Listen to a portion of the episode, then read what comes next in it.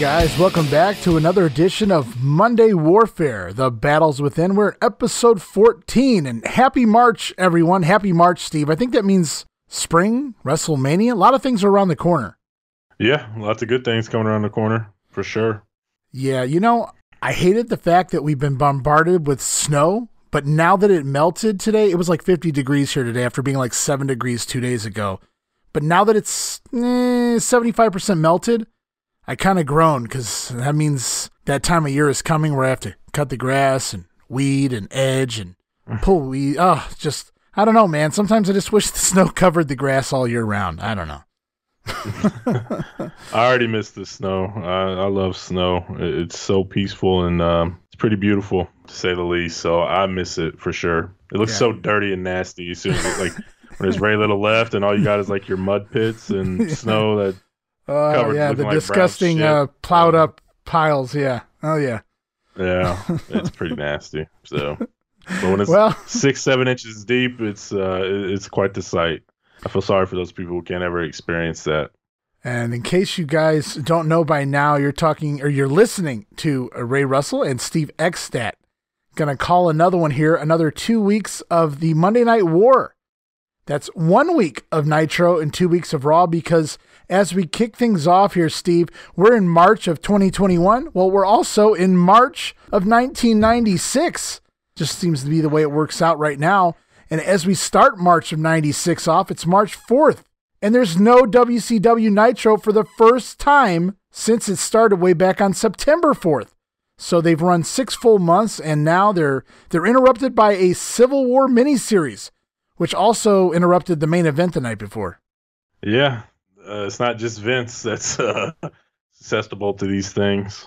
I didn't. I didn't remember this. I didn't. I thought Nitro was always on. I never realized they got interrupted for anything. So uh, this was news to me. So yeah, I was a little bit shocked myself when I realized there was no Nitro. I'm used to Raw missing Gone to the Dogs or the, the U.S. Open, but yeah, it just Yeah. threw me off here. No Nitro. Let's see if Those things are like yearly. You know, they're, they're yearly, Yeah, so you remember right. them things. Like you just Sure. know it's coming. And then they didn't even miss anything for the Atlantic games and everything. All they, every, all their people were Atlanta guys. So um, it's kind of weird they get bumped for a Civil War special, especially when Nitro's been really killing it. They've been on a hot streak as far as ratings. Both both places have as far as total viewers. So definitely odd timing. I'm sure Bischoff wasn't happy.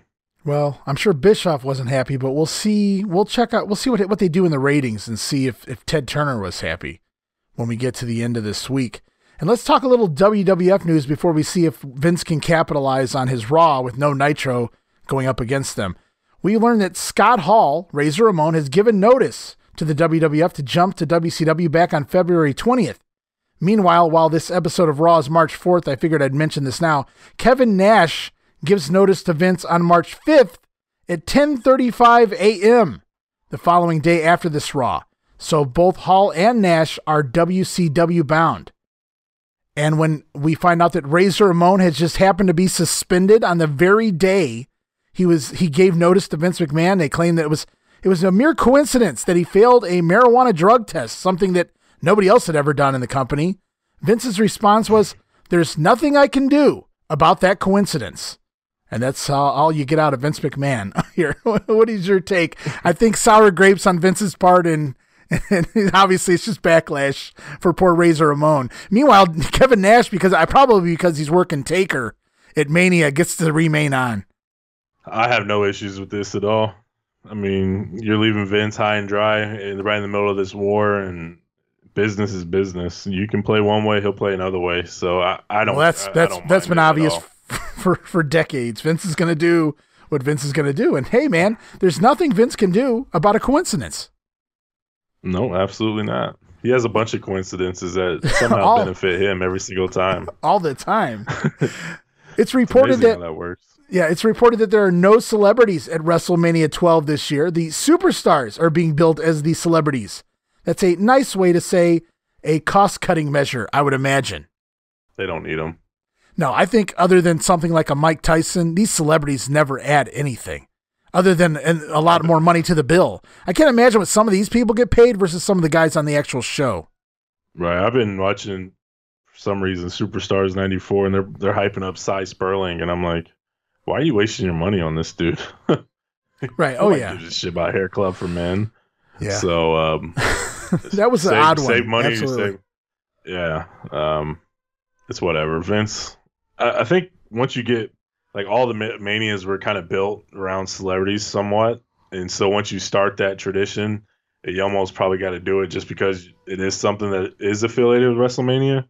But I think by 10, 11, it was the wrestlers that were the main attraction, obviously. So I, I don't care. I don't. None of them did anything for me, really. Now, very, very, very, very, very few celebrities really meant ever, ever meant anything. Uh, I would say at a WrestleMania, but Vince just loved to tout that and use it to sell the brand, obviously on on the news and things like that whenever it got reported. But no celebrities this year. And on the USWA television program, the Saturday prior to this Raw on March 2nd, Sid Vicious popped up doing color commentary. He claimed he is retiring from the WWF due to neck and back injuries, aka it's softball season. Go have fun, Sid. And Sid will return. All is forgiven, and we'll we'll get into that much later on into the summer here in the WWF. But did you know that Sunny is here in the WWF now, and she's no longer just a manager? She's basically their their sex goddess on TV in these days, and sex sells, Steve, because WWF is now introducing a new T-shirt of Sunny with her, her top unbuttoned as she leans over. I think it was a full pool table, or she leans over something with her cleavage there, her cleavage hanging out. And um, there's a saying, there's a, a slogan on that shirt that says, I like it raw. And I remember this shirt vividly because the minute we walked into SummerSlam 96, my cousin went and purchased this shirt. And I got to stare at her on his shirt for the remainder of the night. It was it was lovely. I'm sure she does like it raw too. Well, I don't I know what she likes right now. After her, after her uh, video came out. Oh my, that so. video! Oh dear God, hope to never see that again. OSW reviewed it. yeah, well, oh, shit. yeah, I've heard I've heard a lot of people review. I've heard Bruce Pritchard review it. I've heard uh, well, I've heard a few people review oh. it. It's yeah, it's wow. I'm sure it's gotten around. Mm-hmm. Probably nothing they haven't seen before. Well, nothing's got around more than Sunny herself. I'm so sure. oh. Yeah. We've been talking about ratings here, especially on the last episode, where the ratings just seem to keep rising and rising here, not just for the WWF, but also WCW. Well, the WWF continued both its business, not just on TV, but at the house shows. Everything's picking up. There's a hot streak, so to speak, in the professional wrestling business here at the beginning of 1996. And it's also dealing with some more hard luck when it comes to injuries and other out of the ring problems over the past couple of weekends here in the WWF. Here's the good news. After doing gates of 7,300 in Pittsburgh and 7,600 in Cleveland, Ohio on February 25th on a double shot, Pittsburgh received its highest dollar amount for a house show other than SummerSlam in four years, while Cleveland was the best house show in the market in six years, which would go back to the Richfield Coliseum and the WrestleMania 6 era. So big up, upswing here uh, on the house shows as they also they returned to touring on March 1st and did over 4,000 in Augusta, Maine. That's their all-time record. Worcester, Massachusetts did 5,800, and Springfield, Massachusetts, their best in four years, finishing off with 6,400 and everybody hitting new records for the first time. And look at that that era, four or five years. You're going back 90, 91, 92. That's as the decline started. And then by 93, obviously everything fell apart as far as the house shows went. Yeah, I think that's when they just started touring like the Northeast, really, and got rid of like the B and C shows and just put everybody together. So, um, yeah, it's quite impressive. I, I really don't know what is causing the the bump. I'm just wondering if I think we mentioned at the end of last week's show, like if maybe if Nitro started, we did another day, and they, if they would still be around, just because of how big these audiences were, kind of share the pot or give each other their own days where you can attract the whole wrestling audience instead of just half and sharing it. Um, but I think just like you mentioned, the war itself and just having two shows on at the same time, something about that aura, the mystique, or what's going to happen on each show. And you, you're flipping back and forth, or in your case, you're recording and watching later. it's just some excitement and something like, okay, what are they going to do next, and that sort of stuff that you just didn't have in wrestling for a long time. Yeah, I have And, to give um, a lot of the uh, credit to the actual war. I mean, as you said, like what's really happening on these shows? I mean, we're we're lambasting the WCW on the weekly here with this awful Hulk Hogan shit. So that's certainly not what's drawing in the viewers, I would think. and Raw's just kind of dro- jobbers and Right. recap videos and slam jam and a bunch of stupid shit that just it's not bad. It's just this typical Raw. Nothing. yeah. There's nothing to draw in a new new crowd. You're, you're pulling in like three and a half rating and things. Like, what is doing that? And it's Yeah. sure as hell not what you're seeing on TV. So, kudos to them for whatever they did. I don't know what they did. I, I just think probably a perfect storm of something. I know the weather was real bad in '96, so like people were just stuck at home and flipping through the channels, and they're like, "Oh, wrestling's on this channel and this channel. What the hell's going on here? I haven't watched this in years." And something caught their attention. So even Who knows though what that is? Right. So even though they they did great business here on this house show run for the last couple weeks, the shows were once again marred by injury. Of course, Jeff Jarrett injured by Ahmed Johnson, Diesel also with a supposed injury, the suspension of Scott Hall, and family problems for Yokozuna, who had to leave and go home to take care of some family business, which again caused the advertised main events to not go on as scheduled. Also, over the course of those couple weeks, Owen Hart, Marty Jannetty, and even The Undertaker missed a date or two. So there was a lot of uh, guys missing in action on some of these house shows. In fact, I attended one of these shows, and I can verify Hall and Nash were both uh, no goes, and they were uh, part of you know a double main event. Both of these guys. So the very first thing they did before the show was announced that neither guy would be there, and they offered a refund as long as you went and got your refund by it was either before or after the third match on the card. They would give you your refund. And that was something they had never done before. At least they'd never announced it. Apparently, it was always there. The option was always there. They just never told you that the option was there. And th- at this point, they started announcing this. And I had this happen to me two or three times moving forward. I would go to a show and two or three big names would miss. Now, this time it was Razor suspended, Diesel's injured. That's why.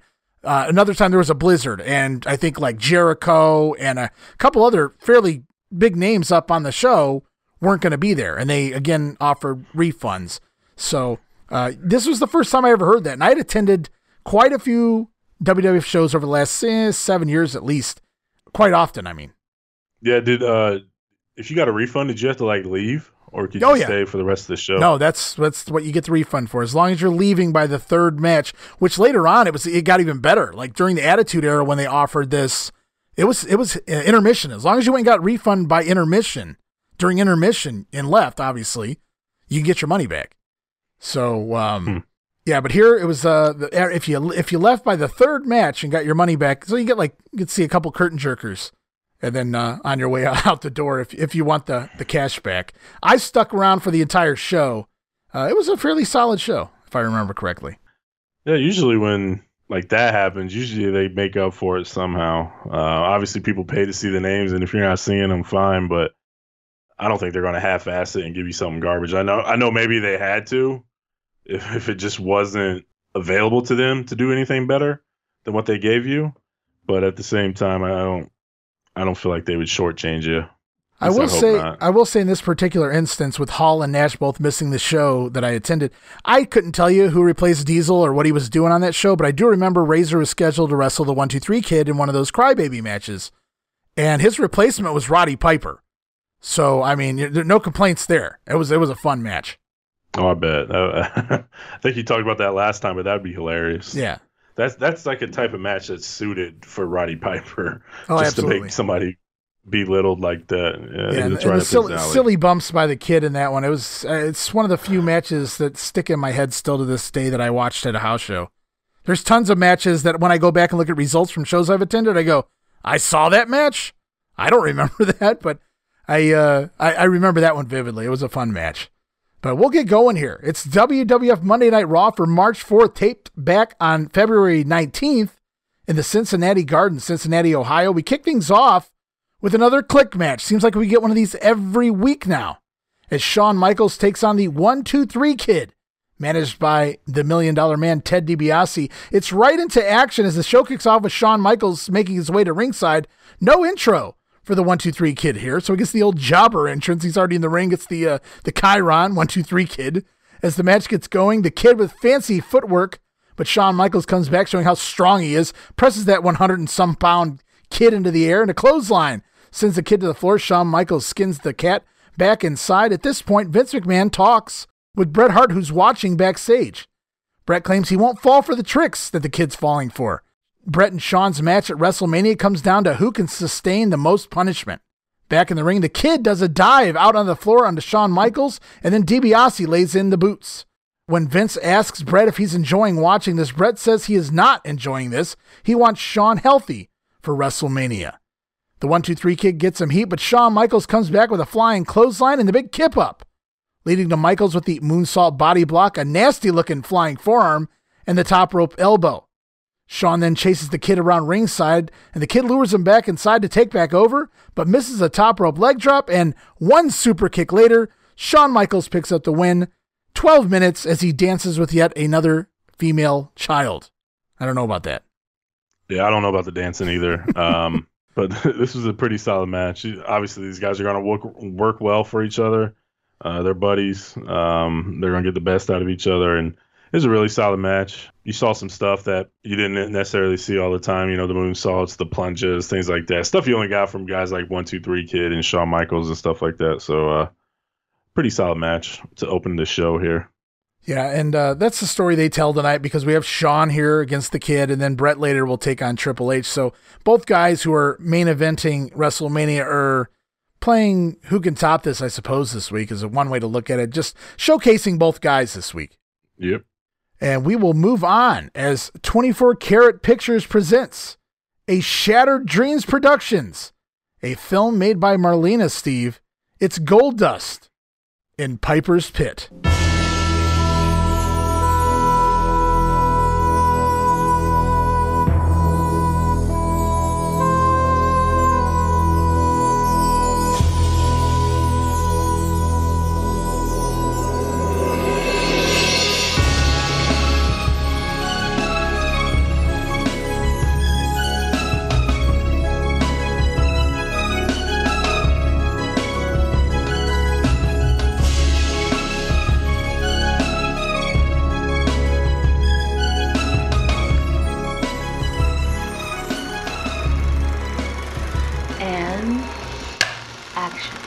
Mm, I am big. It's the pictures that got small. Sunset Boulevard, 1950. Oh, but you were always big, Mr. President Piper, weren't you? At one time, you were literally huge. As a matter of fact, some of my earliest teenage fantasies derived right from this very pit. Watching you from the hills, I hung on your every word as each syllable spilled from your luscious lips. I sunk deeper and deeper into my own sea of ecstasy when you exploded that coconut over the head of one superfly. Oh, I myself erupted with pleasure, like a rock hard mountain of lust. Mm-hmm. And that skirt. Oh, yes, we mustn't forget that skirt. I spent many hours of quality time alone just contemplating Grapes of Wrath. But President Piper, things are different now, aren't they? You have moved into a new set. And that set is one Hollywood. But you forget. That's my set. Though I've seen you in some of those films. I even got quite the rise out of They Live. Yes, you have done quite well for yourself, Mr. President Piper. As a matter of fact, you may even one day go down as an all time Hollywood great. Hmm. maybe a great, but not the greatest. That title only belongs to one. Goldust. So sit back, President Piper, and like the gentleman that you are, accept what is, simply as what is. That being your role as a World Wrestling Federation president, and merely my lowly extra when it comes to Tinseltown. Oh, by the way, maybe, just maybe, if you're a good little boy, I'll even treat you to a little something extra.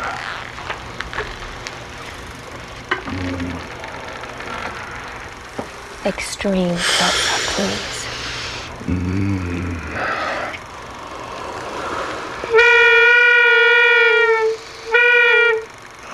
yeah. You remember the name, and you will never forget. Goldust. I don't care who he's directed by. That's one of the worst films, one of the worst pieces of acting I think we've ever seen here in the World Wrestling Federation. You've got to be kidding me, McMahon. Have you ever seen any Roddy Piper films? Yeah, I've seen a lot of them, and I, I- like them. Uh, I'll come tell on, you what, we're going Well, where do you want to start here, Steve? Where do you start? Good God. For those who haven't watched this, it's actually uh, Goldust staged in what looked like the uh, the later in Roddy Piper's pit that he used there in the tail end of his uh, first run, late '86, early '87, or whatever. And there's a picture of Piper on the wall. In the middle of the promo, he begins rubbing his hands up and down the body of Roddy Piper in this picture. Uh, Goldust also sporting a kilt here, or a skirt, as as he referenced it. And uh, you have any uh, thoughts in general Man, it's uh it's, it's something. I, it's so hard to even explain what what Goldust is or what he's doing. I'm I'm sure your grandpa, if he walked in and seen this, Oh my God. reaction. I wish I could turn back time. The fact that you just said that, I wish I could turn back time. If I had a DeLorean, I don't know what I would go and change in my world, but I would I would make it happen to my grandfather walk in the room 30 seconds before this fucking vignette aired. Because I, I don't even know. That might have been the end of my life watching wrestling in that, that in that household, uh, probably. I was old enough to where he Yeah. can, can really control me or what I watched, but he probably would have controlled what if I had a cable box at that time of night to, to turn this nonsense on. Uh, but I got to hand it to him in one way. This is brand new. Everything Goldust does is brand new. He's not copying from Yes. anybody. He's not stealing this from anybody. The cadence, the delivery, the the whisper into the the the really strong endings to the sentences. It's uh, the aggression in the words. Um, everything about it, the mannerisms, the movements. It's amazing. Oh my god, it is. I mean, I, the stories from I heard, he wanted to get out of the shadow of his dad, and the only way he's going to do that is to come become something completely different than anything his dad ever did. And when you got somebody driven, he's good in the ring. We all know Dustin Rhodes can work. Right. He was damn good. And that wasn't going to get him anywhere. Everybody's going, oh, it's Dustin Rhodes. That's Dusty's boy. That's how it's going to be. So he had to morph into something like this. If that's what his sole goal was, was to get out of his dad's shadow. And so for him to take this and do what he did here and these these early this early run Goldust is so far ahead of his time that I don't even think people comprehended while we were watching back then. Right. like I- you you get it you understand it to a degree but i don't think you can fully understand what exactly we was watching at the time. Uh, you had to have been a diehard wrestling fan i feel like that was older that kind of got where he was coming from so to speak where like i said he's trying to out, get out of his dad's shadow. And once you knew who he was that probably changed your perspective i didn't really watch any of dustin rhodes so like gold dust was the first i've ever seen him work and I was put off by him. I ain't gonna lie. I, I was like eight or nine years old, and I'm like, "What the heck is going on?" Or ten years old at the time, and I'm like, "What the heck is this?" And he's rubbing all over himself, and he's rubbing all over his opponents. I'm like, "Man, just wrestle like that sort of deal." So I didn't get it. I didn't understand the gimmick. I didn't understand any part of it. But uh, it's just next level. It's so far ahead of its time, man. And I hate to we say that a lot about a lot of things, but this is truly one of those things that will never be replicated. It's ever. probably not. It's never going to be replicated because it's not permitted in today's society. The the cancel that. culture would put the end to this in in a, in one week's time. Yeah, Uh, but- I, even if it wasn't, even if that wasn't a thing, it, everything would it would just be a ripoff. That's how good he did. Oh, it. sure, Like, nobody absolutely. could do that. Nobody could do this again, permitted or not, to where anybody would take it and believe it because that's how good he did. It's one of those things like you just can't. Nobody's going to be Goldust ever again. Yeah, and some of the lines here, I just don't know. There were some crazy lines last time on on the Monday Warfare show that I actually it, it forced me to go. I, I don't really pull audio sound bites for the Monday Warfare show, but I had to go back and do that after we did editing because you mentioned on the show, "Oh, man, I wish you grabbed that, and so I, I had to go back and get it because I mean I couldn't justify it on the show just trying to replicate it by by mentioning some you know quick notes. And that was crazy that he got away with that. But here this week, he's talking about eruptions or explosions and, and of lust when, when the coconut cracked over over you know Snuka's head, and he sticks his lips on the bagpipes, wants to give Piper something, and blows it, if you will. And I was just uh, wow. And and then it continues on here in the next week when the two get in the ring with each other, which we'll talk about before we Oh, end yeah. this episode of Monday Warfare.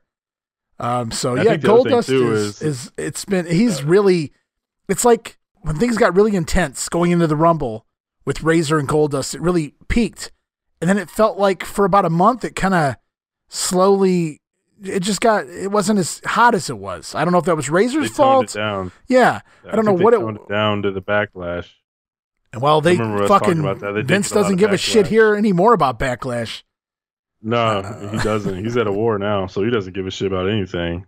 I think two things I want to say about this. The best part about it is that he still sticks to the gimmick by giving movie quotes that, yeah, like I'm stuck in my thoughts or whatever. Like he quoted the Grapes of Wrath. Like that's he's not the guy's not referring to sex or whatever it is that Goldust is referring to. But Right, he right. implements those lines to get over his character. And second, one thing it's one thing to hear him talk about it over the phone and it's just noise it's just him talking Right. it's a whole nother thing watching the video like him in this piper's pit playing with the bagpipes and rubbing all over himself and all over piper and Right. just his mannerisms it's just it takes it to a whole other level uh, like i said you can hear him talk about it all day but then you see him in action doing it and it's like holy shit Oh, yeah, this dude's this dude's all in he's all in Yeah, and that's so funny. They talk about a lot of guys failing because they weren't all in on their gimmicks.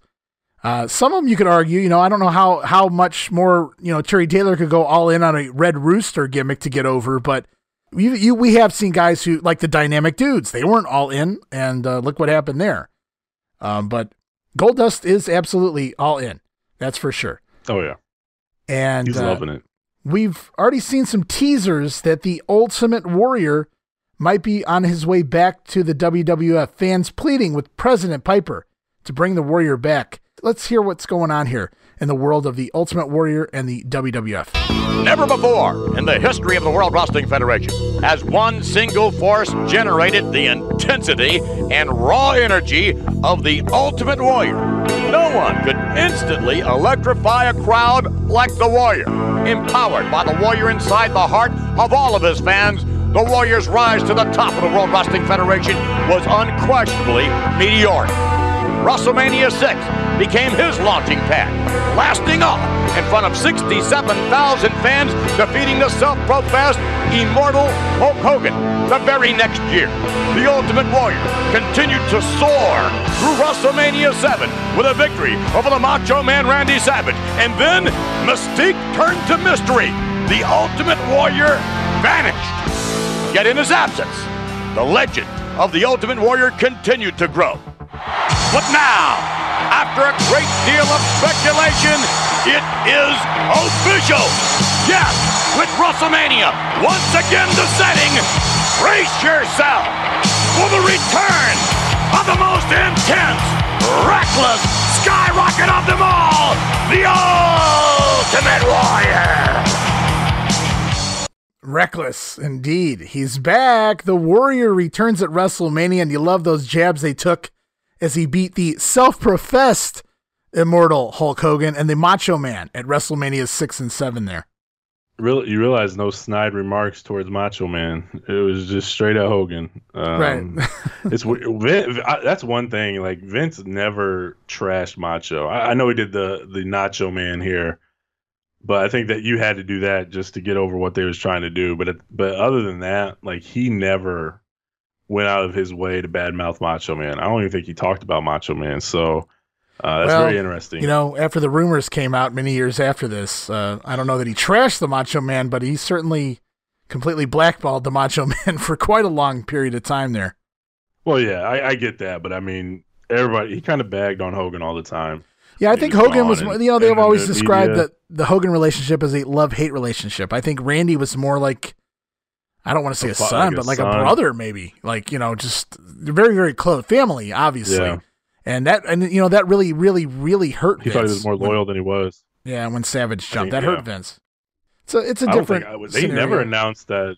You know how he announced it? Like I didn't.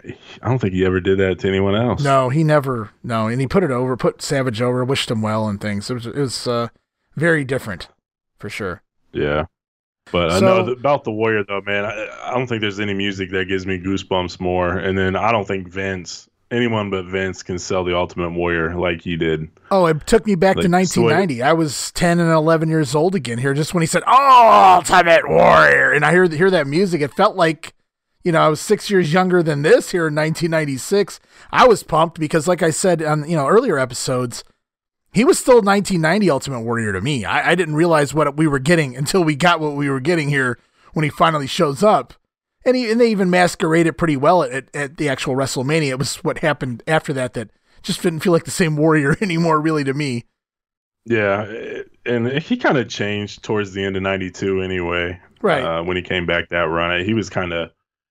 I don't know. Whenever he cut his hair, he just seemed different, uh, which yeah, is weird. I think he was but, less less warrior-y. He was more of a real uh, human. yeah, Yeah.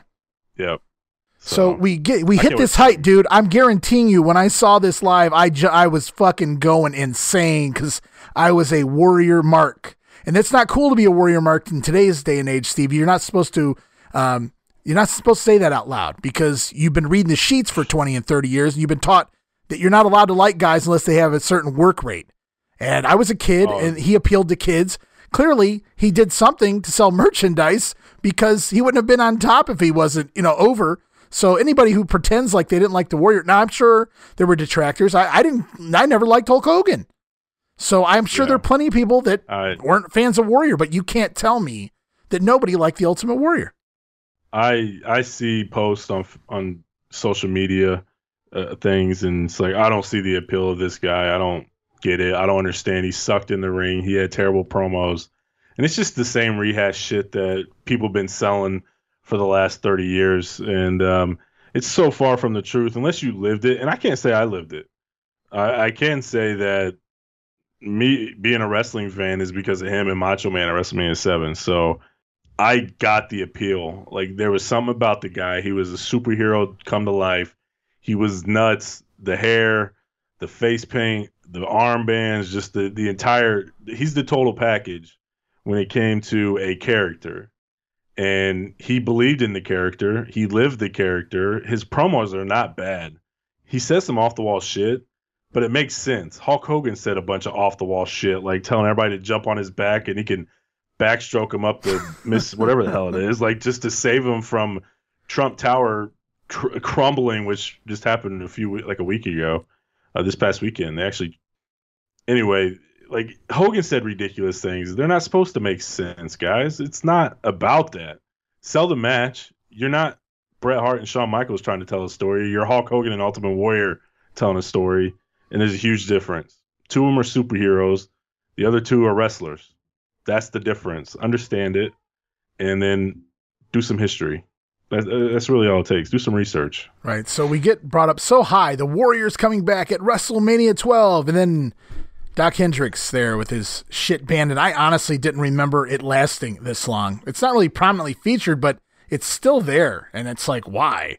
As we go back to the ring, Justin Hawk Bradshaw makes his Raw debut, managed by Dirty Dutch Mantel, known here as Zebekiah, taking on Hakushi. Talk about a contrast of style here. Uh, the Justin Bradshaw character versus Hakushi. Even Vince refers to Bradshaw as a throwback to Stan Hansen as we get Roddy Piper on the phone. And we saw this a week or two ago with Ahmed Johnson in a, in, in the ring. I can't remember who called in, but we got a, a pro. It was Goldust. Who it was the Goldust phone call, right? And then Ahmed Johnson Yeah. was in the ring. So it's another two birds, one stone here, and uh, probably for good reason too. Not not a very good match. Uh, so Piper says he has news. He will announce the Warriors' opponent next week, and you won't believe who it is. I wrote, hmm. That made me wonder: was this supposed to be somebody other than who it actually winds up being? He well, Roddy also talks about Goldust in the video that just aired. He compares Goldust to Roddy Piper. Says it's all mind games. He doesn't buy any of this. And we go back to the ring. It's Bradshaw mauling Hakushi, but misses a charge in the corner. Hakushi nails a handspring elbow. Bradshaw goes to the floor, and Hakushi tries a plancha in which it was evident that Bradshaw was supposed to catch him. But Hakushi lands on Bradshaw so high that he actually has to take the bump.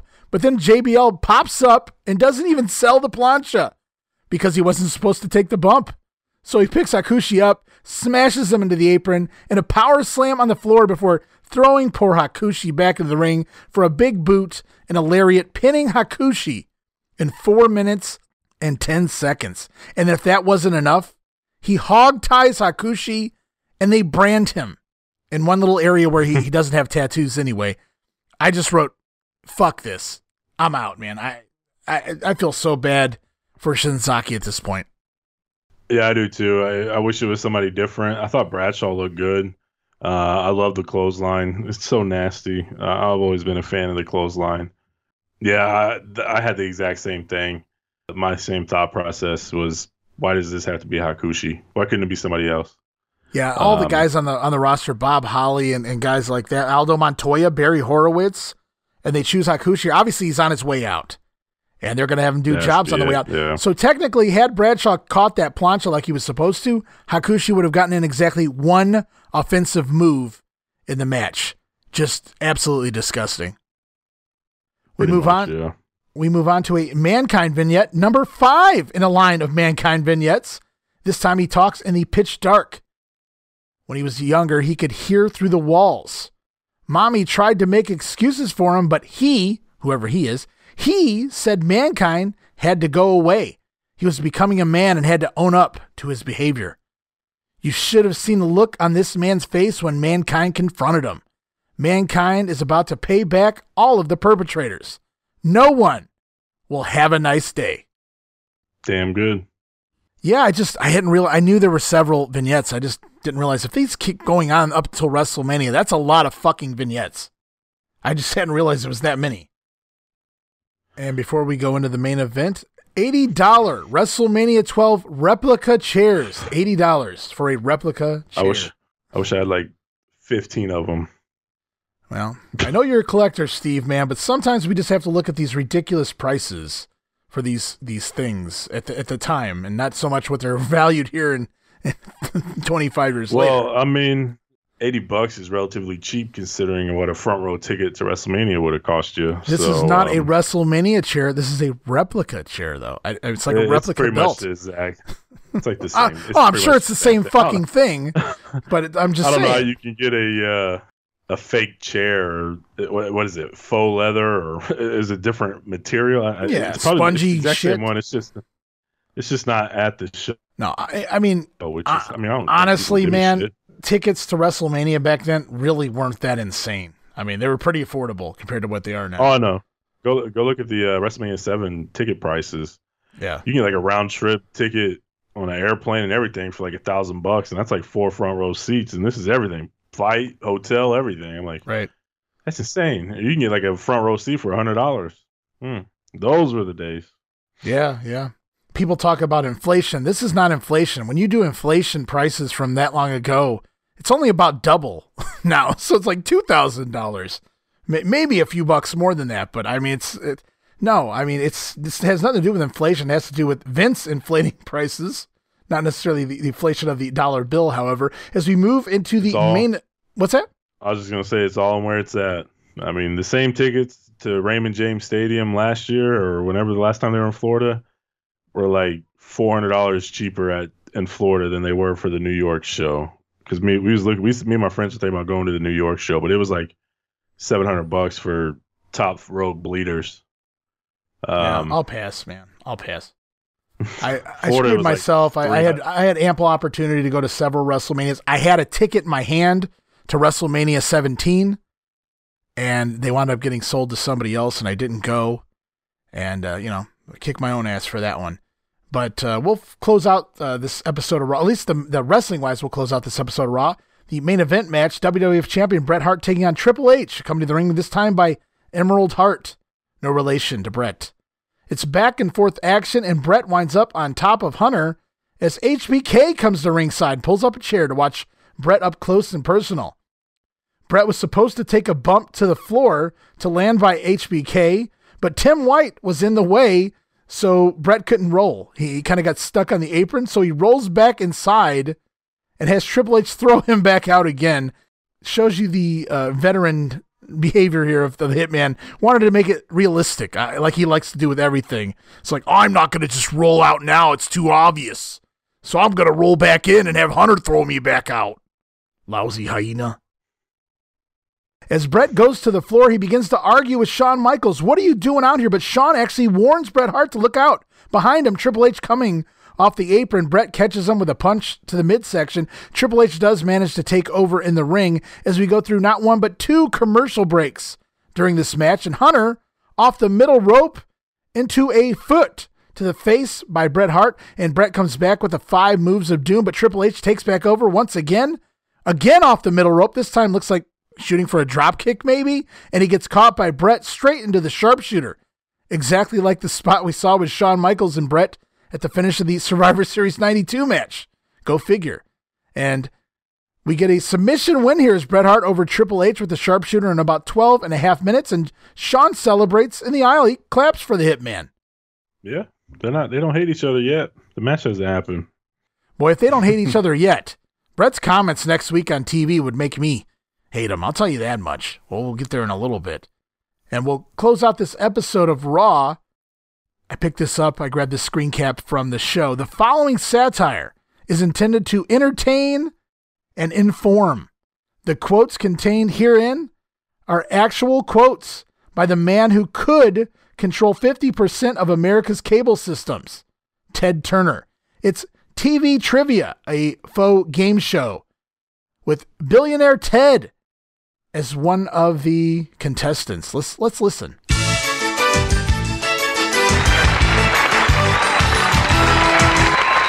Welcome to TV Trivia. Today's contestants are Billionaire Ted, the man who's trying to put the World Wrestling Federation out of business, and Candy. And the category is Pompous Quotes. Here we go.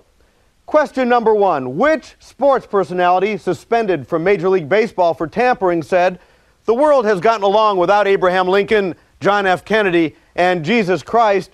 Baseball can get along without me. Uh, Pete Rose. Ooh, nice try, billionaire Ted. Yes, the correct answer is Billionaire Ted. Next question. Who made the racial comment?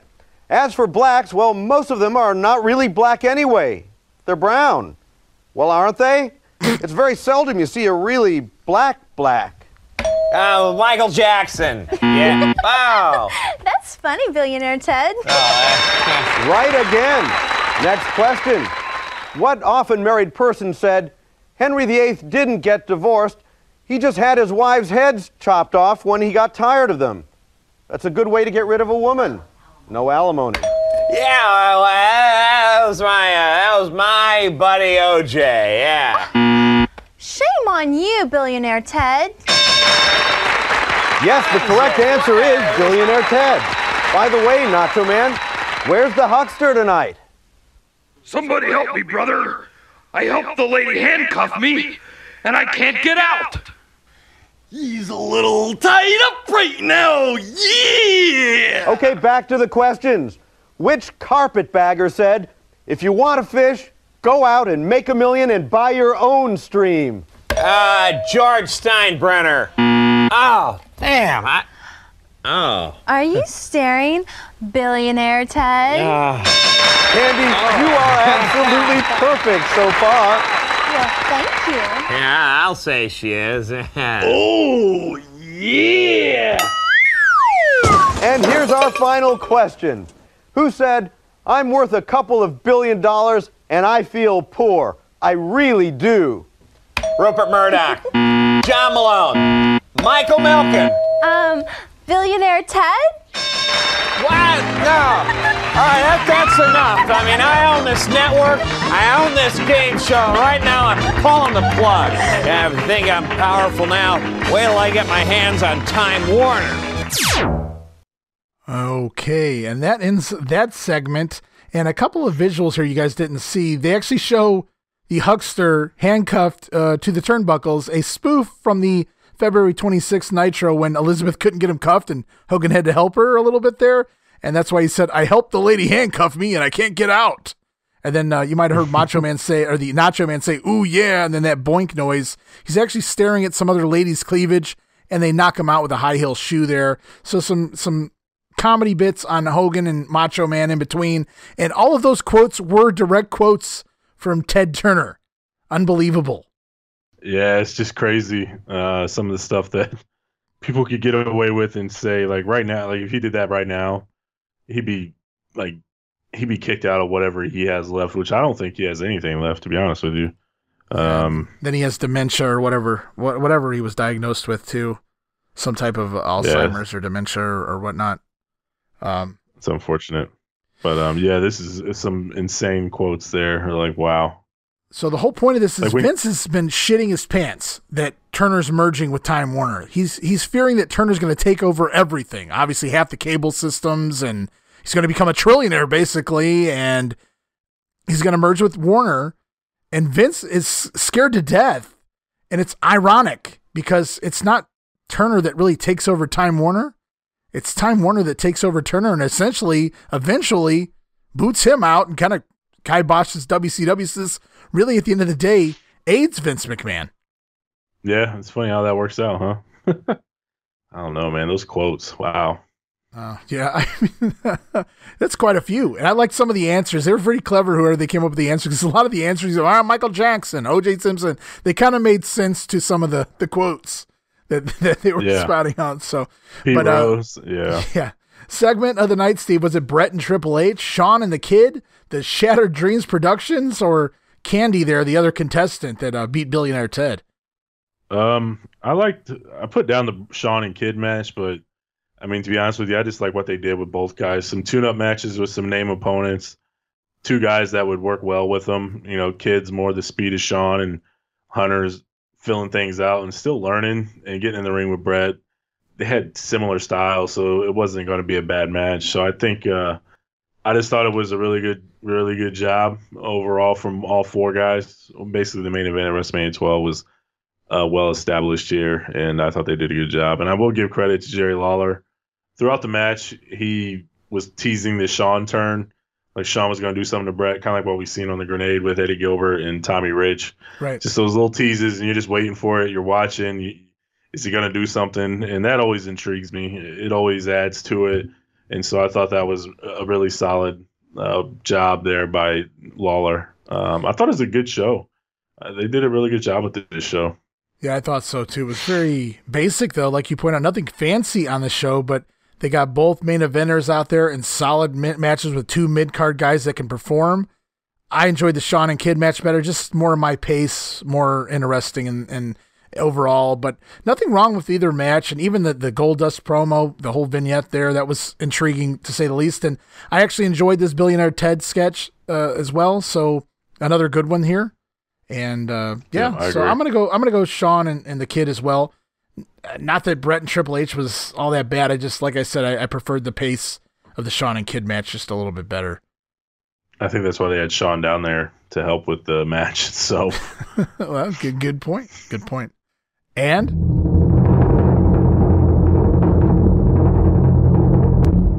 the ratings are in. Monday Night Raw goes unopposed and it does a 3.6 rating with a 5.2 share. So the rating's up just a little bit, but the share is pretty impressive. 5, 5% of America who has cable is watching wrestling here, even if Nitro's not on. So they did get some of the WCW fans. Not all of them, but they got some. Here's the kicker, though. With no Nitro, the Civil War miniseries for Monday night does a 6.4 rating and a 9.4 share. That's 9.4 is, I think, more than Raw and Nitro combined on a weekly. So a good call there by Turner, just bumping Nitro out this week for the Civil War miniseries, which clearly had more interest. Uh, so yeah, that's where we're at. I'm not surprised. It's something probably new for the time, as far as a, long miniseries like that about the Civil War. So I think it was like the the I don't even know the anniversary of the year. I couldn't tell you. History's not my thing, um, but we kind of figured it was going to do well. Like the dog show does well, so the Civil War should could do well too, right? Yeah, and all you millennials out there, and whatever the next one up is, it's the Generation Y, Z, I don't know. But all you guys living, young, you youngsters out there, there were a lot less cable channels back then. Let me just preface that. Like, there were like 60 channels in all, I think. And I had like every channel other than like HBO, the pay channels and things inside there. There wasn't like astronomical hundreds of channels like there are now that you get to choose from all this shit. Your main cable com- uh, channels were TBS, TNT, USA. Those were some of the very main channels that you would flip to. So it doesn't surprise me at all that if you got yeah. cable and you're flipping around, that's you know that's a, that's a hell of an impressive rating. It just shows you, even though wrestling's been taken off lately, it's still nowhere near the level of real life TV, like things that other people are interested in. Here is it, it almost doubles the raw rating. Yeah, and it's also like there's not a history channel that you can flip to and get the Civil War whenever you want. Like if if some if a cable company like TNT was going to do a mini series on the Civil War, everybody's going to be going to TNT to watch that. You can't. It's not something that's just being rehashed elsewhere. It was only available on those channels. Like you said, we didn't have very many options. Oh, and there's uh, no, there were no apps, no internet. Channels. Right, there was no no apps, no uh, these things like this. Just go find these documentaries anytime you want them. Yeah, it was a lot more difficult. If it wasn't on TV, you couldn't really watch it unless you went to the video store. And as we move into the next week, before we get to Nitro, just some really quick WCW news. Johnny B. Bad is gone. As of this episode of Nitro, the same day Johnny B. Bad quits WCW, his contract actually ended at the end of February. He's working without a contract here. And he winds up uh, not really getting fired. It, was, uh, seemed amicable, but Bad basically told Bischoff that, hey, WWF offered me this much money. It was much more than what Bischoff was willing to give Johnny. And so Bischoff wished him well. And uh, a lot of the stuff wrote in the Observer very recently. I listened to an Eric Bischoff podcast, and he denied a lot of it. He put a, a completely different spin on some of the other parts of it. So he, him, and a few others that do podcasts are not very big fans of Dave Meltzer. They give him credit for some of the research he does and the facts, like the numbers that he comes up with, and, and all these things. But it's his opinions and his bullshit and his hearsay that he, you know, spreads his truth is what really irritates them here. And Bischoff really disclaim, uh, claims that a lot of this stuff wasn't true. The stuff that the reason that Johnny B. Bad wasn't renewed in the contract or whatever. Bischoff said he offered Johnny a new contract. It simply wasn't for the price that Johnny wanted. And obviously, he was getting paid a lot more by Vince to jump. So Bischoff said, okay, that's okay. And, you know, that was the end of that. So Bad actually winded up dropping the TV title to Lex Luger on the March 9th edition of WCW Saturday Night. Now, you might say, well, he quit on the 11th. Why would he have dropped it on the 9th? Because it had to be taped before that. He actually dropped the belt a few weeks ago, I guess, at a TV taping because there were already issues because the contract had expired. Um, now, why Luger? I don't know. We'll get to that in a little bit. There's so many other names that could have come up with here. Also, the Nasty Boys were originally scheduled for this episode of Nitro to take on the Road Warriors. DeMeltz notes they might be gone from the company as well with the influx of talent coming in to cover the contracts, the financial contracts of Hall, Nash, the Steiner brothers on their way in here, and, and a few others. And we kick off Good W's. Riddance. Yeah, well, yeah, well, they do pop back up there around the NWO, but then, then we don't see them ever again. And as you say, good riddance. You see knobs, not sags, but right. Yeah, well, yeah, that's way. true. Knob, knobs does bye return bye. eventually. As we move on to WCW Monday Nitro, they're back after a week off in Winston-Salem, North Carolina, in front of 6,899 fans, all paying. So I'm not sure if they did more with paper or not, but that's about 7,000 fans paying, but not so surprised here. We're in Crockett country. As we kick things off with Party Hat Pepe, along with Mongo, Bobby Heenan, and Eric Bischoff to the ring, where the Giant, accompanied by Jimmy Hart, takes on Hacksaw Jim Duggan. Jim Duggan wisely attacks the Giant, even dives off the apron, but he's caught and thrown into the ring post by the big man. A bear hug sequence that just goes on far too long for my taste. Duggan winds up surviving it, however, and Giant misses a charge into the corner, which allows Duggan to nail the three point stance clothesline, sending the Giant over the ropes to the floor. But he lands on his feet and he's right back in for another bear hug. Duggan breaks free once more and goes to the floor, which I thought this was kind of clever. Instead of pulling the tape out of his trunks for once, he actually rips the duct tape off the floor that's holding the padding down, the mat down outside, and wraps it around his fist. I thought that was kind of clever. As the giant throws Randy Anderson aside, who visibly still sees Duggan with the tape hanging from his hand, blasts the giant once, twice, three times. And Giant takes an insanely awesome slow motion fall, kind of like the one he did off the top rope in SuperBrawl with Hogan. I, I enjoyed it here. The crowd pops like crazy. Nobody does the old knock down the big man spot better than Duggan. It was even it, it was great even when he did it Yokozuna. Oh yeah, he's good at that spot. Uh, and the Giant did a great job of uh, selling it for him. So and that's that. At this point, that's about the only thing Jim Duggan's good for. Is Jimmy Hart distracts while he grabs the tape hanging from Duggan's hand. So Duggan had the duct tape, but it's hanging about three feet off his hand. Jimmy Hart actually grabs a piece of the tape and tugs at Duggan, and Duggan clocks Jimmy Hart, but he turns right into the choke slam, and the Giant gets the win in six minutes and 28 seconds. This felt like it went about five minutes too long. Yeah, it definitely did. I mean, it wasn't horrible. I thought they did okay together. I thought they worked well together. Uh, just because, like you said, the spots and things like that and there wasn't too long of wrestles. I know there's a couple bear hug spots and things like that. Maybe it's because I was skimming uh, just to get past these dead spots, but um, it didn't seem like it was as bad as I figured it would be. Oh no, I it, expected like, this to either go 30 seconds, and once it didn't go 30 seconds, I was like, oh, this is going to be bad. And I agree with you. It was much better than it had any right yeah. being Jim Duggan here in 1996. But at the same time, with all the bear hugs and if, things, I just I don't get it. Why? Uh, maybe it makes you wonder if uh, Duggan saw like, okay, it's the giant. I need to work a little better to keep this guy looking strong, or or just doing something more. Or keep my spot. I'm, I'm I'm not working Bubba anymore. I'm not working well, Bubba tonight. Isn't that what we just different. saw last week or the last Nitro when Bubba did that with Sting? I'm not working Duggan anymore. Fuck Saturday night. I'm going to go out here and put on a hell of a show. And he did with Sting. Absolutely. And now Duggan kind of yeah. turns around and does it here. I don't want to discredit Duggan here, but when I say that the match went five minutes longer than it needed to, I just feel like where Duggan's at on the card, this match just went five minutes longer than it needed to. The Giant, you know, give Duggan his spots and then choke slam him and take it home. Instead, this is stretched out six and a half minutes. It, might be the longest giant match outside of you know his matches with Hogan. Definitely could be. That's interesting.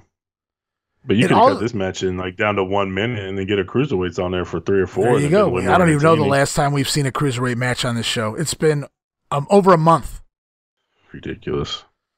During this match, there were two big signs in the crowd. Call Brian. That's Brian Pillman. 1 900 288 Pill is Brian Pillman seen in the crowd. Brian Pillman comes out with two large banners here, and the cops even intercept him in the front row, trying to stop him from jumping the rail. Doug Dillinger, the security guard, uh, grabs Brian Pillman and drags him away. As Bischoff claims he's even going down there. Obviously, he doesn't leave the the uh, announce desk, but he claims he's going to go down there trying to sell this as uh, you know legit shoot. Eric Bischoff trying to work everyone on this angle as he went so nuts behind the scenes, it's reported that several employees actually believed he was mad about Pillman interrupting the show.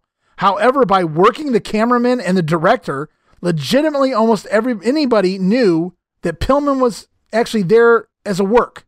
So they avoided any shots of him and the whole thing was ineffective, which is true if you watch this.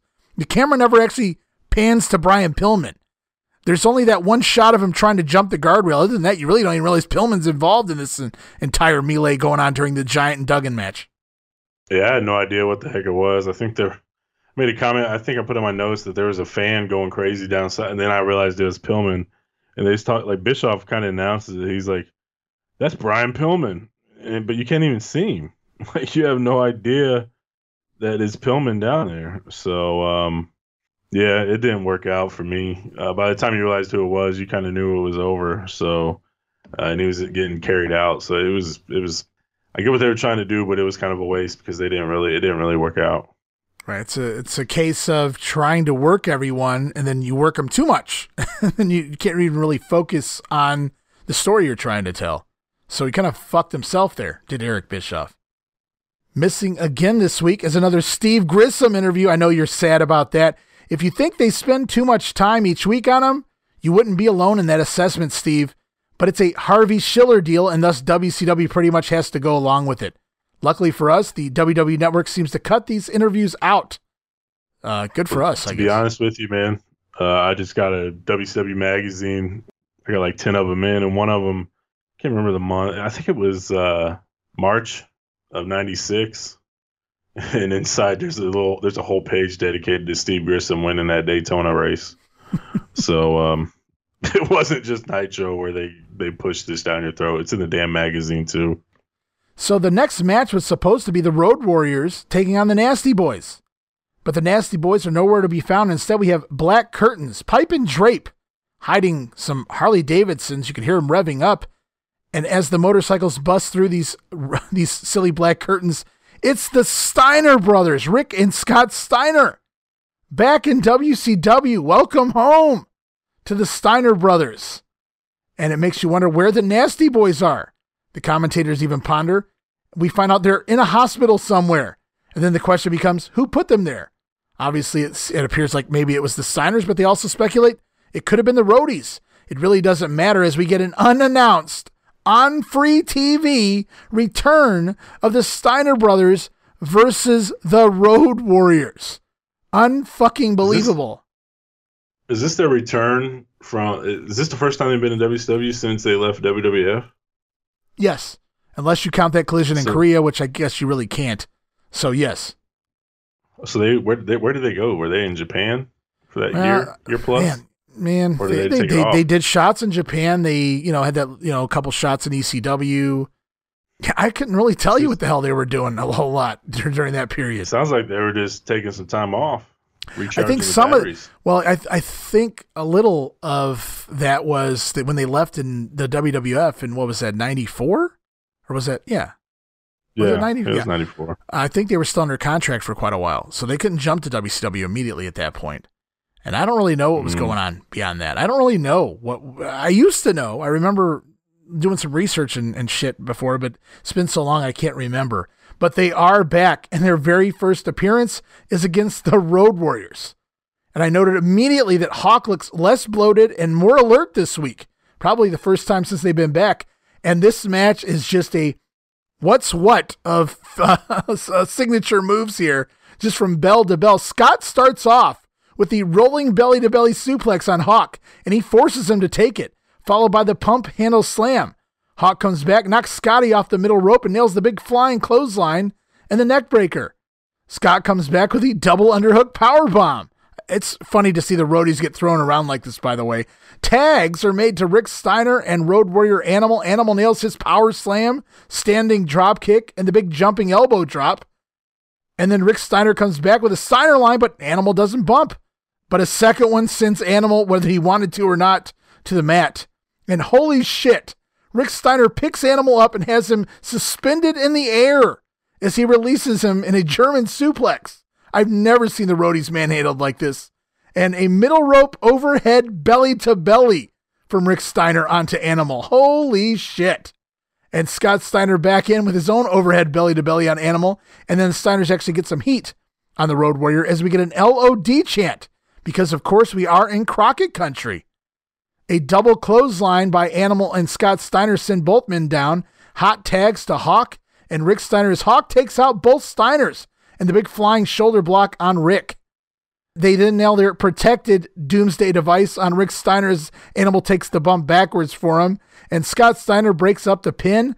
Rick Steiner then with a release German on Hawk as the Steiners try their own doomsday device on Hawk, but Animal distracts and Hawk manages to escape that.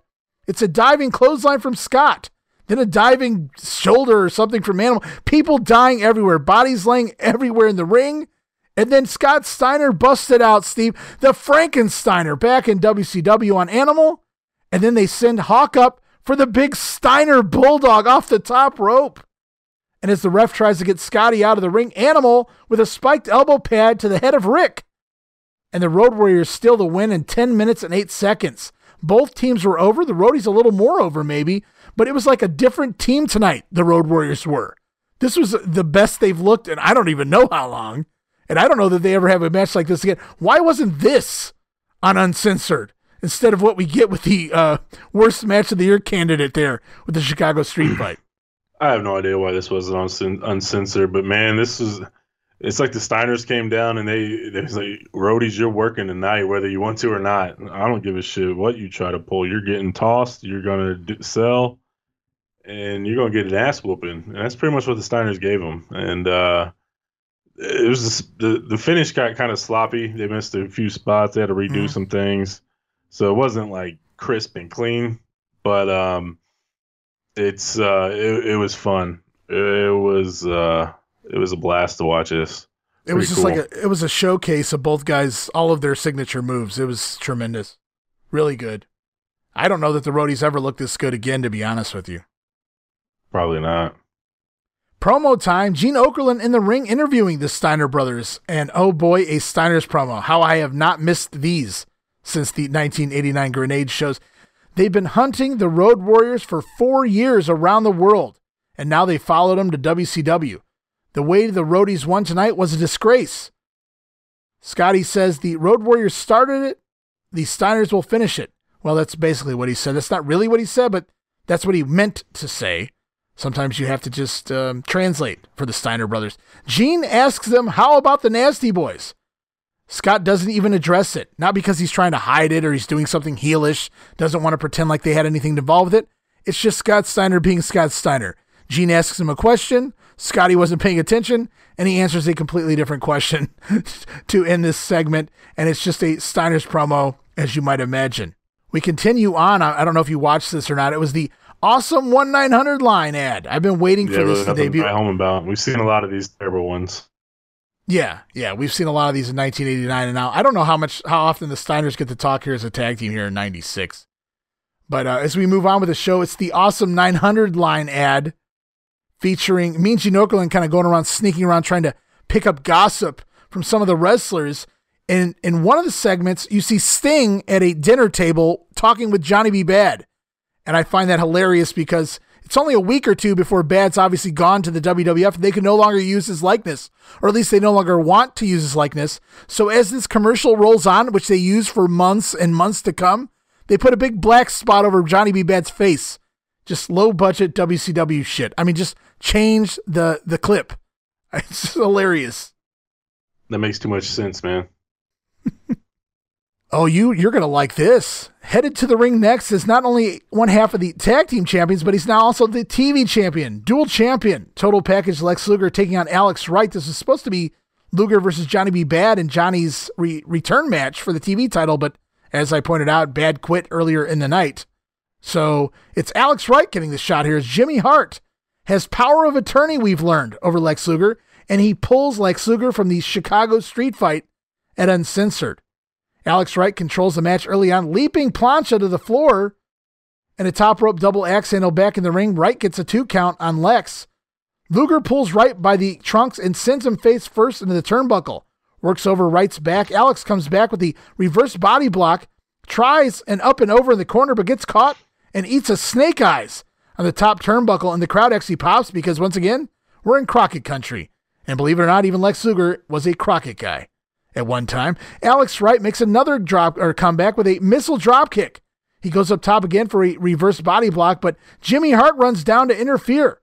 Wright winds up kicking Jimmy off the apron and goes for a dive, but Luger catches Alex and drops him in a shitty hot shot and gets the win in six minutes and 36 seconds.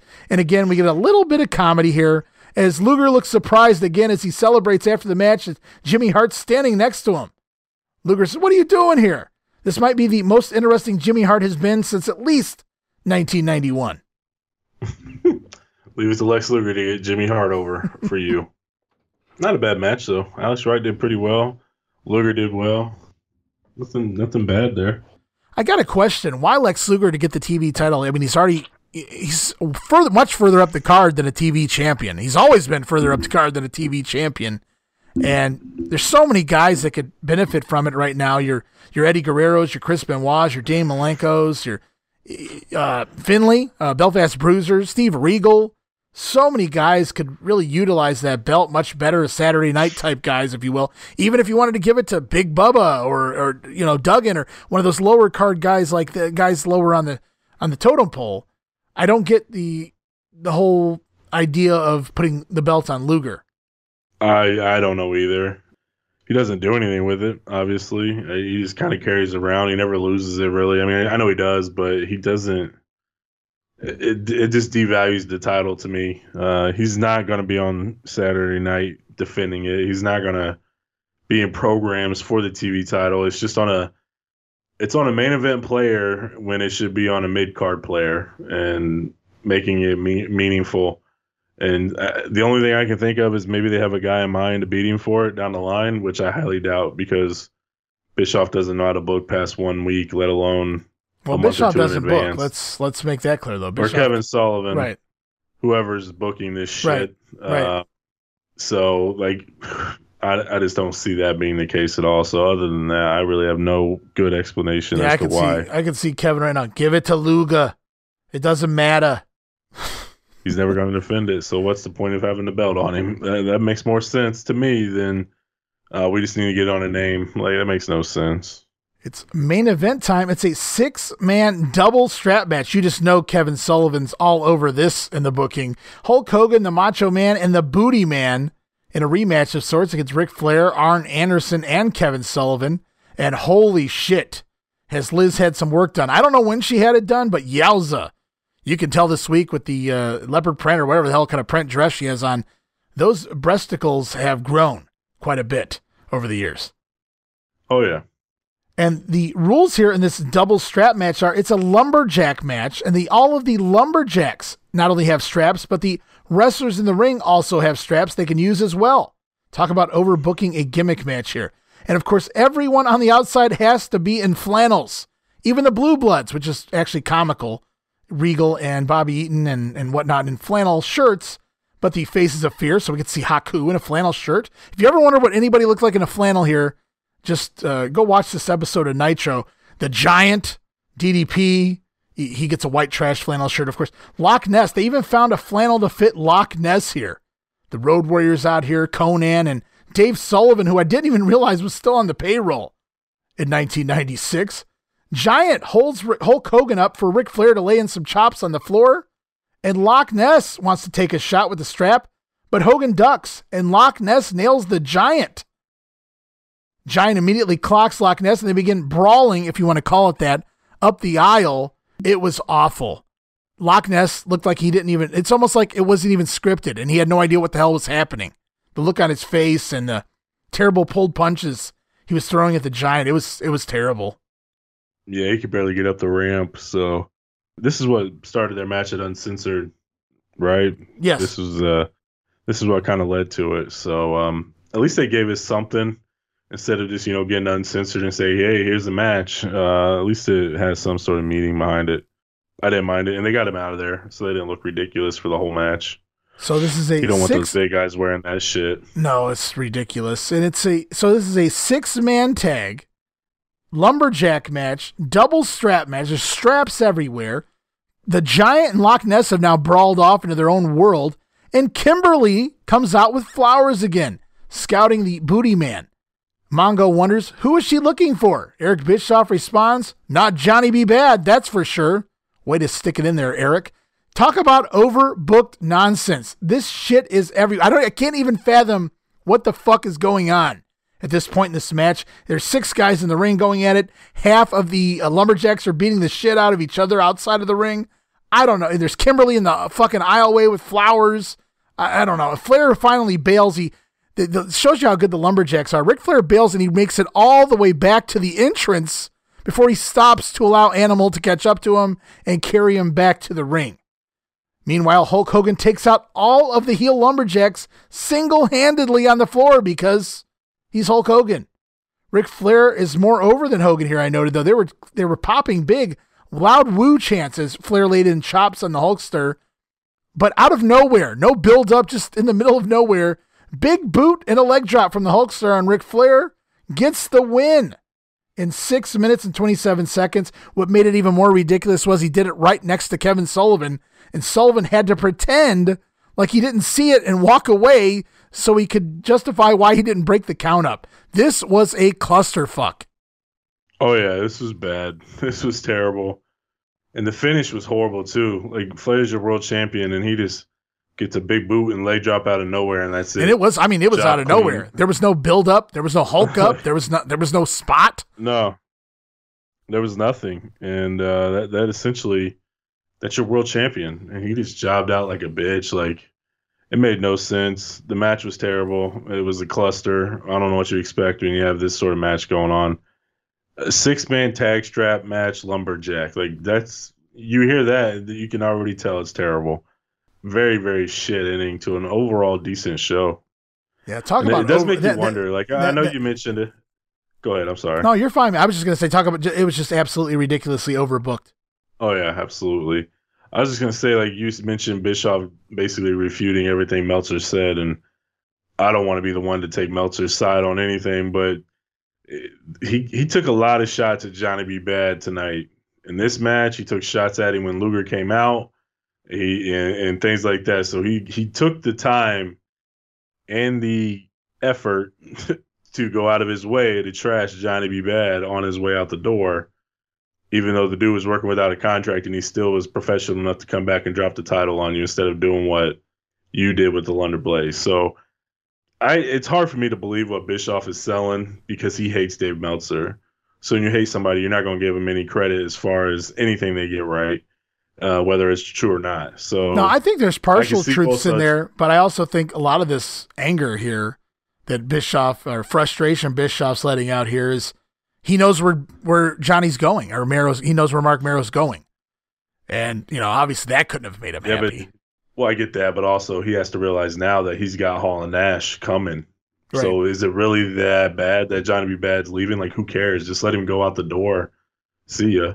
Uh, But I, I get it. He's just making shots to make it sound like Johnny B. Badd couldn't hack it with the big boys, so he's going to the WWF and messing Right. with those guys. Yeah. But then you do that, and then you turn around and your two new hot off the press guys come in, and it's like, okay, you just trashed this dude for going to the WWF, but you're going to take two of WWF's guys to come over. So you look like shit too. If they're so bad, why are you signing them? Right. Yeah. So I gotta feel like I feel like there's some animosity there. Those comments were, I don't know, felt felt like there's a little sting to them. Oh, I'm sure I'm sure he wasn't uh happy. I just uh, don't know that everything happened the way Dave Meltzer reported. I'm sure I'm sure there's That's half probably truths to some of it. That's probably probably accurate for sure. We close out this episode of Nitro, though. Mean Gene in the ring with Kevin Sullivan, Ric Flair, and Arn Anderson for a change instead of the baby faces. Sullivan talks the Doomsday Cage match, claims Arn Anderson is in Cage 1, Sullivan and Luger in Cage 2, Ric Flair in Cage 3. It was very confusing. I don't think they had an idea of what they were doing yet with the cage, which is scary because we're only a couple weeks out. Arn Anderson says, When you marry, you tell God till death do us part. Well, they've been married to Hogan and Savage for at least the past 10 weeks, and this won't be over until death do us part. Nothing here tonight even vaguely resembled wrestling. That's a shoot. I love that line here. Arn Anderson knows what he's talking about, but he does call it a sample of uncensored. You, you haven't even begin just to sample when we see it uncensored here. Ric Flair closes the promo. He says, You can whip Sullivan, Flair, and Arn, but don't touch Woman or Liz. He wants to know where Hogan's at now, and he's got Macho's woman. He's got Savage's number. He's got the whole world in his. So that's where Bray Wyatt stole that from. Ric Flair storms the announce desk, but we end the show. Hot way to come off a, a no show next uh, last week. So there was no show last week. They come back with a really, really, really super episode this week. Other, other than that six man match, everything else on the show was great. Yeah, it was a really good, really good show. Uh, you just cut out the last ten minutes and you'd be just fine. Uh, you'd have a solid show. They're getting, they're kind of getting some of it figured out. They're getting some of that undercard stuff figured out and, and things like that. But they just, for whatever reason, I don't think they can consistently put together a decent show, top to bottom, like beginning to end, not necessarily segment to segment, but beginning Right. to end, they just can't figure out a way to get it good. So segment of the night was it that strap shit fest at the end of the show? The Steiners return to take on the Road Warriors. Pillman showing up in the crowd, or Lex Luger and Alex Wright. I'll throw that in there just because you're the one making a decision here. Thanks. Uh, no, Uh, there's no way you can't pick the Roadies and Steiners. Like you said, this is the Road Warriors' best match in a long time. Um, probably their best match in this entire run. Probably hell, probably their best match, their last good match ever, uh, outside Yeah. of maybe that street fight at WrestleMania 13, if that's your style. So pure wrestling match, I would say this is probably their last best match. Um, and this was awesome. They beat the shit out of each other. I, I just wish we could have seen this in '89 uh, with a feud and a story. Yeah, that would have been something. Too bad we ain't covering this match on the grenade outside of uh, what we got coming up with Starcade. But uh, Right. yeah, it's very unfortunate that that didn't happen. But yeah, this is an awesome match. Yeah, you can't deny the Steiners and Roadies match is easily the segment of the night here for Nitro. As we move on, more WWF notes real quick. The Superstars taping on March 10th in Corpus Christi. Meltz reports a newcomer named either Craig Johnson or Dwayne Johnson got a pin over the Brooklyn Brawler. DeMelt says he's not sure who the guy was, but it was a tryout match, and he looked green, but okay. Meanwhile, on that same taping, the ringmaster changed his name to Stone Cold Steve Austin. So Dwayne Johnson and Stone Cold all in the same taping. Very interesting. Wow, I did not know that. They basically started together. Yeah, to a degree, yeah. Also, we learned that Hakushi is gone from the company, and the only thing I can say about that is good for him. Thank God. And I don't mean that because I Yeah, want him say. gone. I just I wish him so much better here. it Yeah, can't get thank any God worse. in the sense that that he's gonna go to greener pastures. yes, It's just absolutely. unfortunate we never really got what he could have been. Yeah. Leave it to Vince. As we kick off Monday Night Raw for March 11th, here live, this is a live episode of Raw in the Freeman Coliseum, San Antonio, Texas, the home of Shawn Michaels. And we start off with Savio Vega in the ring with Stone Cold Steve Austin, accompanied by Ted DiBiase. The Chyron reads Stone Cold Steve Austin, but Vince actually calls him the ringmaster before changing it up about a minute or two into the actual match. We see Mark Henry ringside. This is before he joined the WWF. At this point, he's headed to the Olympic the Olympics in 96 there in Atlanta. And the WWF are going to be his sponsors. So that's why we see Mark Henry ringside here. is They have plans to make him a wrestler someday. As the match gets going, it's back and forth. Austin takes over with a nasty clothesline to the back of Savio's head. After that, it's methodical, take him apart style offense from the former ringmaster. Austin finally runs into a spin kick the, as he charges into the corner, and Savio makes the comeback. And another spin kick in the corner as Savio takes the bump to the floor. Austin, you can see as he jumps into the corner to take that kick, puts his feet on the bottom turnbuckle so that he can take a, a backflip bump kind of over the top rope to the floor as well, along with Savio. So he's still trying to bump like the stone cold or the stunning Steve Austin of old in WCW, but giving some of his nagging injuries, probably not a wise idea here, but I can respect that he's really trying to put Savio over and really make himself stand out here. But they go to the floor here uh, during that spot and they wind up brawling on the outside and up onto the apron where they wind up both being counted out in six minutes, 20 seconds. But they don't hear the bell. They continue to fight in the ring back and forth, rolling around, trading punches. They can't be separated. Finally, Savio nails the flying, spinning heel kick, sends Austin to the floor to end the segment. This was good stuff. These two work perfect together. Uh, I love this feud. This is kind of the start of it. You didn't really know it. This kind of seems like a throwaway match where two guys with names are in there. You can see the heat and the intensity that these two bring out of each other. And Savio's great, man. He makes anybody look good, uh, especially here. When he gets a little bigger and turns into like Los Boricuas and stuff, he kind of gets a little lazy. Yeah. But uh, he hasn't hit. He hasn't gotten there yet, and uh, he still looks awesome. He Yeah, I blame I blame the uh, job, I blame the nation for Savio's downfall as far as his work rate goes. Anyway, Yeah. Once he got in there, I, I know there's a match on Raw with um, Undertaker that's coming up in '98, I think, '97 maybe. Oh man, it looks so bad. like there's so many, cl- there's like so many close near misses that they're lucky they were near misses because somebody could end up really hurt. But um, we'll talk about that when we get there. But Yeah, yeah, we- so it, this feud, I'm glad that we get this before he gets to that point. Right? Yeah, and so we do get Austin and Savio Vega at WrestleMania, and this is the beginning of it right here. This this fight you see right here is both guys really know how to put it over and get it over. And this feud actually will continue on to Superstars, where for some odd reason, Steve Austin is picked to replace Razor Ramon in the tag team title tournament as Savio's partner. And so on the March 23rd edition of Superstars, it will be Austin and Savio taking on the Body Donnas in the semifinals of the tag tournament. But the finish sees Austin refusing to tag in, walking away, and then as Vega kind of clears the house on his own and goes for the cover, Austin comes off the top rope onto Vega and basically costs his own team the win. And the Body Donnas then advance to the finals at WrestleMania. So that continues their feud. Obviously, that's not part of Raw, but anybody that was kind of curious how this continued, there, there you have it. And that kind of continues to set up their match at WrestleMania. Simple but effective. Absolutely. We continue on and we see earlier tonight before Raw, Mark Henry tosses Jerry Lawler around the ring. He's headed to the Olympics. As I pointed out, sponsored by the WWF, they got to put over their, their American athlete, Mark Henry, here. We'll see how he does there in the Olympics. WWF denim jackets, $23. I'm not into denim, so we'll move on. Vince McMahon in the ring. Out first, Goldust, accompanied by Marlena, followed by Rowdy Roddy Piper. So we get Goldust and Piper in the ring as Razor, of course, is suspended now. The the idea of the Miami street fight has been put on, not put on hold, it's been done. It's put away uh, as Razor's jump into WCW. Roddy Piper is going to give Goldust a piece of his mind. Goldust wants a piece of something else.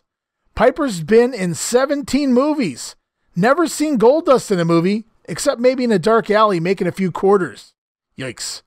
Goldust isn't fooling anyone, says the Hot Rod. He just wants attention. These are all mind games. Piper again references Goldust, compares him to Adrian Adonis and their feud back in 86 87. Piper says, let's get the sexuality right. Goldust is what he is, and Piper is a lesbian. I guess because he likes girls? Piper admits it takes a real talent to become the Intercontinental Champion like Goldust, but Goldust should be proud of the prestige. But instead, he's messing with Piper to move up the ranks. Piper then says, Not even Freddy Krueger comes into Roddy's nightmares. Goldie gets down on his knees and crawls over to Hot Rod, tries to feel on Piper's leather jacket as he asks Piper to come to his back lot. Goldust remains on his knees as he crawls around behind Piper, rubbing on his leather jacket. Piper trying to ignore him, but then Goldust does the unthinkable. He tries to lift up Piper's kilt, get a peek underneath the kilt of the hot rod. Roddy finally grabs Goldust by his arm, yanks him up as the two go face to face, but it doesn't take long for Goldust to try to undo Roddy Piper's belt. Even touches Roddy across the chin and begins to rub himself, sticking his tongue out and licking it to and fro, I guess. Best way to describe it. Piper shoves him back, but Goldust smacks Roddy Piper. And Piper fights right back, nails Goldust, who takes a bump. Roddy promises he's going to make a man out of Goldust come WrestleMania. And I wrote, Is it a coincidence that Roddy has had some of the better in ring promo segments lately on these shows? He's really done a good job with these. And Goldust, holy shit, yet another week of this stuff. yeah, Piper's been awesome. Uh, he's he, you know, in all this, all this stuff he said, and just all the comments he got in there. It takes a great athlete and the prestige of being an IC champion. So during all this, he's still putting Goldust over. Like Goldust can't just play mind games his way to the IC title. It takes a great athlete to do that. and so he, he did a great job of putting him over with that that line, and then obviously the rest of the stuff was was damn good as well. This entire segment was awesome. Both guys did great. Goldust again. Us talking about it does this no justice. So if it's been a long time since you people have watched it or you've forgotten about it, just go back and watch his segments and um, just it, it's hard to even explain what you're watching, the why why it's so great. Most people will turn this on like if and if you don't know any better, I mean this is terrible. What the hell is this guy doing? He's rubbing up all over this guy, or what the heck is going on? But now I understand what he's doing, and it's man, it's next level stuff. I, I hate to repeat myself over and over, but every week he ups the ante and he raises the bar of what Goldust can be, and um, I'm still entertained as hell from it. It falls apart when he gets with Luna and things like that, and all the different gimmicks and outfits and stupid shit that he goes through. But Right. he ain't, he's far from there. And uh, this initial run of Goldust was was awesome. Yeah, and I mean, like you said, uh, describing these things or even playing sound bites, it doesn't really do 10% justice uh, to what this looks like when you're actually watching these segments. So, absolutely, do yourself a favor and go out and uh, check out these episodes of Raw and just kind of get an idea of the early instances of uh, the Goldust character and, and some of the crazy shit that the, that he did to to get it over. Great job. Show goes on. It's the Godwinns in the ring with Hillbilly Jim in their corner, taking on Alex Porteau and Jerry Mead. We've seen Porteau a lot lately here on the Grenade in 1989 NWA, and now he's here in the WWF in 96, and it won't be long before he's the Pug, Alex Porteau, for as far as that goes. Phineas has duct tape instead of athletic tape ripped around, uh, wrapped around his wrist. I thought that was clever. As he goes crazy, or as JR would put it, he has one of his spells, kicking, mule kicking the air and going nuts in the ring. I was enjoyed. That was the only thing I enjoyed from Phineas Godwinn. As Hank delivers the slop drop to Porteau, and the Godwinns get an easy win here in a minute and 50 seconds as they'll make their way to the finals of the tag title tournament at WrestleMania. Show goes on. It's Shawn Michaels returning home to San Antonio. We get a vignette of Shawn preparing for his match at WrestleMania. He introduces his mentor, Jose Lothario, who trained him at age 19. And here we are 11 years later, and now Shawn is challenging for the world title at WrestleMania. He puts this over like it's a big deal, and it is, Steve, but he completely ignores that he did the same exact thing last year. Uh, so we get a couple clips here of Shawn doing a workout, some handstand push-ups, absolutely insane, and running the bleachers, things like that. So Shawn Michaels returns home to San Antonio. Yeah, those handstand push-ups are always impressive. I like this is something different that they didn't they've never really done before either. Kind of show guys working out, getting ready for their match. Obviously the Hogans and stuff, he did his he did his thing and you've seen it, but to sell a match and the di- distinct differences on how Shawn's getting ready compared to what Bret's doing, uh, I thought it was really cl- clever and different. At this point, nothing in the ring is going to enhance this match at all. Nothing any guy can do in the ring is going to help it or sell it even more than it already is being sold. So doing this and showing how they're getting ready to last an hour was very well done. Absolutely. And we kind of get the other half of this now as we go to Bret Hart. He gets his own vignette because he's, he's you knew he was going to get his own vignette. He returns to Calgary. He returns home himself. And then Bret begins to put himself over like no other. No shocker there. He says Calgary was the toughest territory, basically, is what Bret says here. He says Shawn's roots. Well, he says Shawn's roots is fast moving Mexican style. Bret doesn't know any tough Mexican wrestlers. Wow. Bret's mentor is his father, Stu Hart, and nobody knows submissions better than the Hitman. He feels like those are going to come into play big time in the Iron Man match. Bret says he has more experience, and his experience is better than Shawn's experience. Shawn is a ping pong ball, bouncing around the ring with his moves. He has no effective moves but a big kick. People believe Shawn is the best wrestler, and that drives Bret nuts. This sounded so real. I can't even begin to tell you how real this felt. Some of the lines coming out of Bret Hart here. He says Shawn Michaels can't even lace Bret's boots. I thought these guys were friends. Shawn Michaels takes the babyface approach. Bret Hart just sounds like a motherfucker. He sounds like Bret Hart. Yeah, it's, I it's don't know. yeah. I don't know.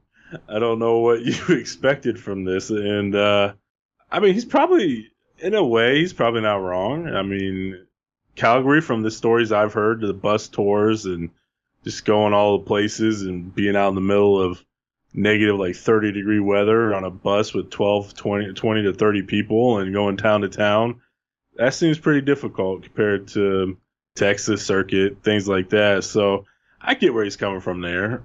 But yeah i mean this just screams bret hart. I, he thinks he's the greatest thing ever. I mean if that's that's fine i don't have any issues with it that's how he wants to feel and nobody's going to change his mind obviously and so just uh, um, there was there was so many heel shots here, to a degree where it was unnecessary. I thought like uh, there are no tough Mexican wrestlers. Like say that today, there are no tough Mexican. Re- Apparently nobody's tough in Mexico, according to the Hitman here. I And then he uh, he shits all over Shawn's offense. Like, how are you selling this as a very competitive match when you say this guy has no moves but a big kick? And then that sentence where he says, People believe Shawn is the best wrestler. That drives me nuts. That just sounded like he Oh, completely real. broke kayfabe. That just sounded, That's the, the, the way That's he real. delivered it, it just sounded absolutely 100% real.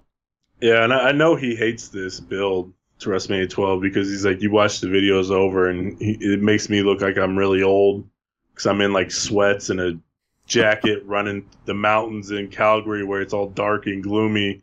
And then they got Shawn in a gym in Texas doing handstand push ups and working in the ring and, and things like that. Right. He's like, it's a complete polar opposite. And he's like, you could tell based off of these videos who was winning. You already knew who was winning based off these vignettes if you was paying attention. It's the old guy versus the next big thing or the next new thing, the new toy that's coming through town. And um, Bret wasn't really happy with these vignettes, and I I can see where he's coming from, but it's stupid to to feel that way. It's like who cares, man? Get Right. over yourself for ten minutes. And I, I love Bret Hart. He's probably one of my favorites.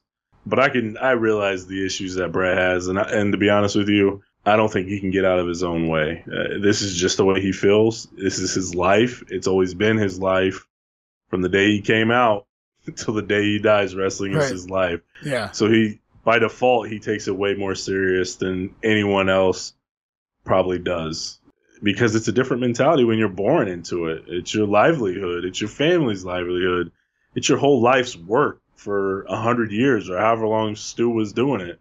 Sure, but you And it never saw Owen on. take it this seriously. He was looking to get out. Uh, well, supposedly well, the yeah, but I mean, but Owen never really wanted to do it, from what I can gather. Like he never really wanted to be that wrestler, but he was good at it, so he just kept doing it.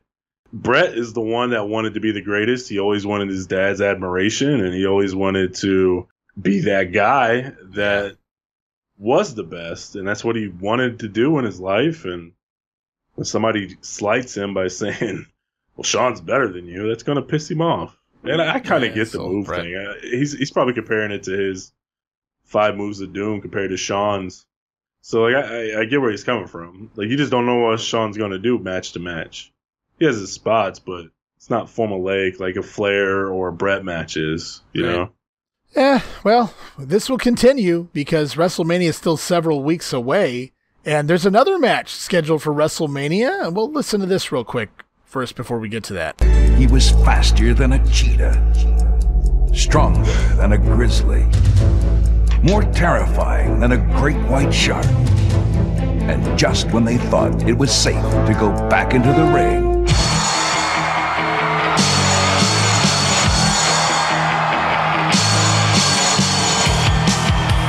he's back. And you ain't seen nothing yet.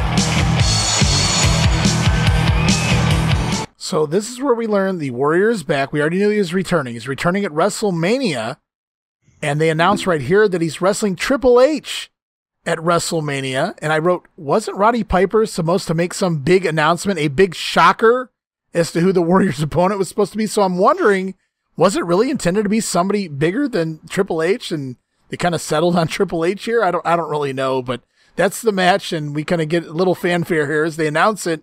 As Triple H makes his way to the ring, accompanied by Michelle Snickler. Can't believe that's a name. Taking out Vin Greer. Not familiar with this guy.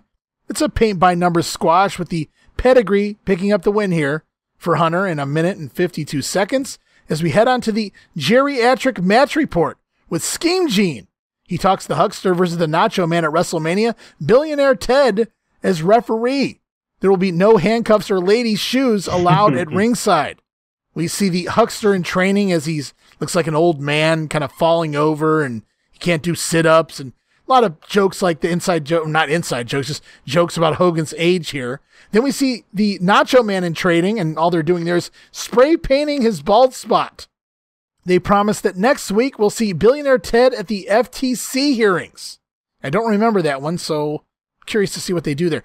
Will there be Nightfall tonight? asks Scheme Gene. He can't tell you here on TV, but ha! Call the hotline, and we'll find out if Nightfall will come tonight. the one nine hundred lying badly. yes. Flashing on the screen when he's saying that. Pretty funny. Like the the Huckster and Nacho Man stuff was stupid, but that line there at the end kind of salvaged it a little bit. Pretty funny. Yeah, the the Ho- I, I kind of groaned at the Hogan stuff. It really wasn't even funny at all. The Savage thing I got a chuckle out of, but I mean it was fast and over with. I did like how they that line at the end. Uh, Will there be nightfall tonight? Call the hotline. I can't tell you on TV, but call the That's very much mean Gene here.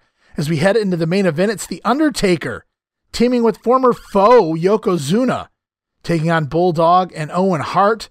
Diesel with a backstage promo during the entrances.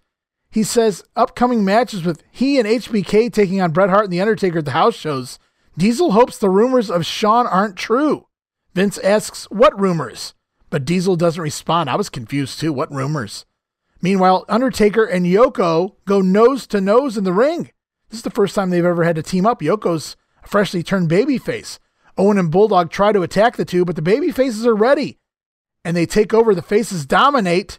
That is until Diesel comes to ringside and nails Paul Bearer, lays him out on the floor, which leads to The Undertaker going after Diesel backstage which is kind of heelish for The Undertaker because it leaves Yoko all alone in the ring to take on both Bulldog and Owen as we go into commercial break. Coming back, Owen and Bulldog double team Yoko, but Yoko makes the big comeback on both of them, which leads once again to Vader in yet another sweatshirt to hide those surgery scars, attacking Yokozuna from behind, allowing the uh, Yoko and I guess The Undertaker to pick up a DQ win here in 5 minutes and 30 seconds.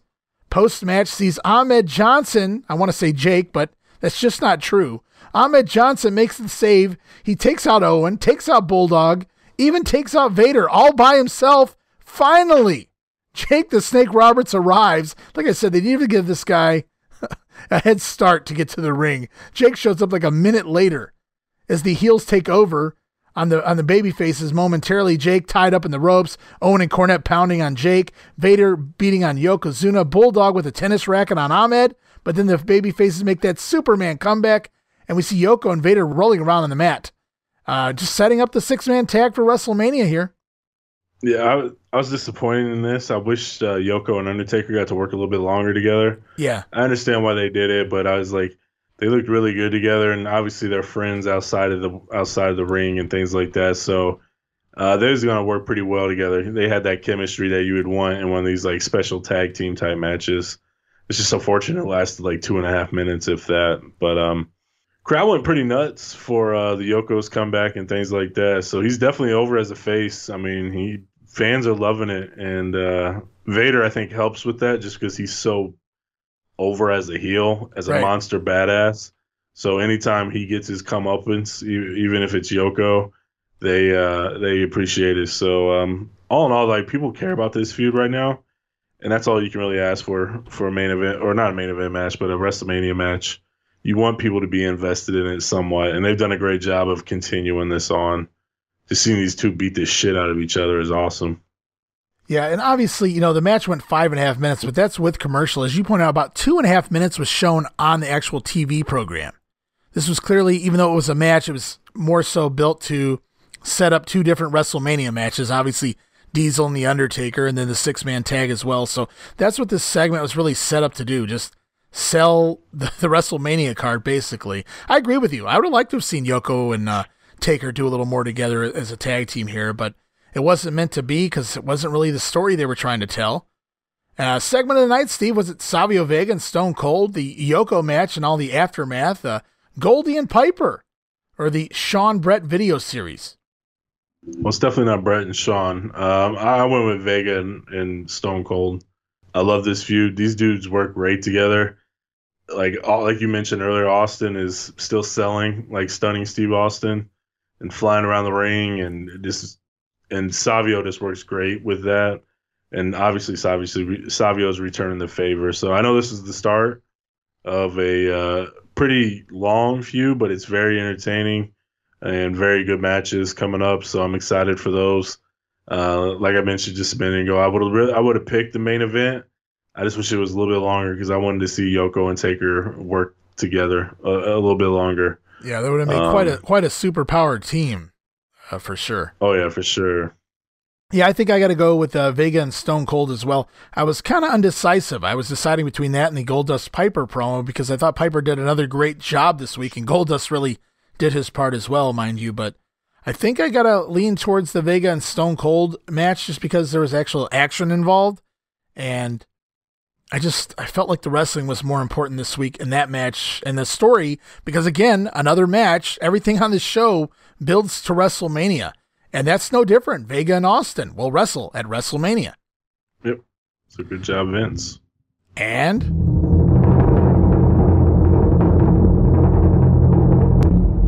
the ratings are in. WCW Nitro does a 3.2 rating and a 4.7 share to Monday Night Raw's 2.9 rating and 4.2 share. So WCW wins in the ratings after a week off and also explains the record setting replay number that Nitro does this week a 1.5, which is what like Vince is doing now, I think, or something like that anyway. So uh, there we have it. WCW Nitro takes a week off. They come back and the crowd's right back uh, viewing Nitro. Nitro's winning again. Not surprised. You missed their Nitro. So you tell me, Steve, who's the real winner here? I mean, Raw was pretty solid uh, all throughout, all the WrestleMania storylines and things being told, but Nitro was pretty good up until that last segment as well with the the the nonsense, all the horse shit. Yeah, uh, I'm I'm going with Nitro on this one. Uh, the two non-finish, and then we got two jobber matches. It's just really not going to cut it when you have names against each other on every match on Nitro. Um, I, I felt like th- this is my caveat here. They, they did a good job of putting on better matches, but the booking in the WWF is still leaps and bounds better than what WC's do- WCW is doing at this point. I'm going with Nitro just because of the matches involved and nothing else. But I think if I was doing this in 1996, I would have picked Raw just because I would be so excited for WrestleMania 12 uh, because it's WrestleMania. And right. so the booking and the the storytelling that they did in Raw was very, very good and better than anything on Nitro altogether. But at this point, I hate to say this because I'm not, it's not fair, so to speak. But I'm just basing it off the action, and uh, the action was better on Nitro. Yeah, it's it's it's just a, a, different time now. I mean, we're 25 years removed. I, I totally get it. Yeah, exactly. Um, if you're if you're living in 1996, uh, WWF is still on on course, and it proves why they were the better company overall for all those years because they were amazing at storytelling and just everything making sense and really building up their pay per views. Whereas WCW just threw shit on pay per views for the most part. So I agree with you, man. If we're if we're sitting here in 1996, you would not only be hyped for uh, Raw and WrestleMania, uh, you would probably have to choose that just because it did a, a tremendous job of selling what's coming up. But mm-hmm. we're sitting here just watching it in hindsight. And I agree with you. The wrestling was just overall better on Nitro. And that's why I'm probably going to have to go Nitro too. Even though it's, it's kind of sad because I, I guess Raw really was the better show based on what it was accomplishing. But overall, entertainment yeah. wise, I, I got to go WCW for the better matches. Yeah, I'm just going based off of what entertained me the most. And I was more entertained with with what was going on with Nitro. Like I totally forgot the Steiners coming back. So when I saw them on the Harleys, like, oh shit, the Steiners are fighting. Then all of a sudden I heard the Road Warriors music, and I'm like, oh, this is gonna be good. And this was like a week ago when I watched it, so I was pumped. right now to see this match, and I think a lot of that has to do with doing the memory grenade from 1989. So it's like this is one of those matches I wish we had back then, outside of the Starcade stuff. So I was really excited for that. Whereas I know the matches, I know the outcomes of WrestleMania 12, so it's just like, oh, this is the build to WrestleMania 12. Who cares? It's not my favorite WrestleMania. It's kind of one of those ones that gets talked about just because of Bret and Shawn a little bit, but for the most part, it's kind of lackluster. So the build itself is really solid. It's just I know the outcomes of the matches, so it's kind of hard to be entertained. Like, I yeah, I know this, that type of deal. Right. So it's not fair to Raw at this point.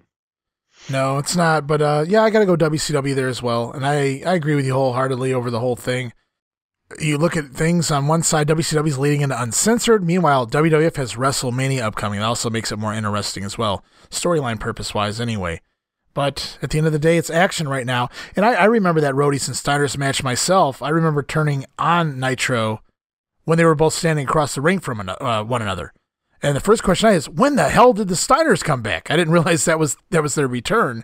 But I was like, holy shit, I got the Steiners and the Road Warriors across the ring from each other as I'm flipping channels.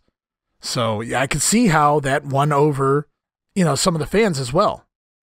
Oh yeah, especially if you like turn it on like you did. You flip the channel like, oh shit, the Steiners are here. Okay, I'm gonna stay on here because who else is gonna come out? Who else is gonna be here? That sort of deal. That that unknown aspect of what's going to happen next is still fresh in a lot of people's minds. And as of to up to this point, WCW's killed WWF in those surprises. Um, yeah, and they've won quite a bit of the Luger, ratings too here. Uh, go, yeah, here. Luger, Alundra Blayze, Public yeah. Enemy, Sabu. I mean, we've seen all these guys come and go.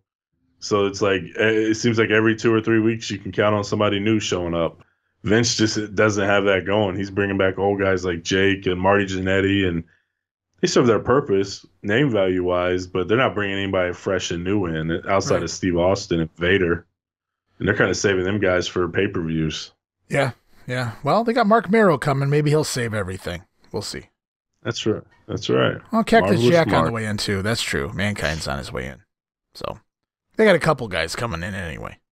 But I get what you're saying. Absolutely. I mean, these these are established major stars, and uh, even on the under, you know, the underground with like Sabu and Public Enemy and things. So, very big deal. Uh, Bischoff's doing a good job of acquiring some talent for sure, and that's really helping with the ratings as well. I'm, I I would have to believe on top of it being the Monday Night War, it's just who am I going to see this week? But Steve, man, I appreciate you being here for another episode of Monday Warfare, the battles within, as we continue on with March uh, next time, it's another two weeks of Nitro, another two weeks of Raw as we head into Uncensored and eventually WrestleMania. It's a very busy time here uh, of year in the world of professional wrestling. It's coming up on us now in real life. Um, the WrestleMania build, which I can care less about. Uh, I'll definitely watch WrestleMania because it's Mania, but other than that, who cares? Um, but yeah, it is fun. And, you know, Uncensored is already up on it's already up on Patreon, right? You can go yeah. listen to that now. Yeah, you guys can go right now to patreon.com slash WrestleCopia. Join that $5 all access tier, gets you all the watch along series. And that includes Uncensored 96, and pretty soon it'll include, include WrestleMania 12 as well. Definitely go check that out, and uh, we'll be back with some more Absolutely. action on Monday Warfare, right? Absolutely. We'll be back very, very soon. In fact, we'll be back next week with more Monday Warfare. Steve, once again, thank you. Uh, and for Steve Ekstad, I'm Ray Russell. Thank you guys for listening to another episode of Monday Warfare The Battles Within.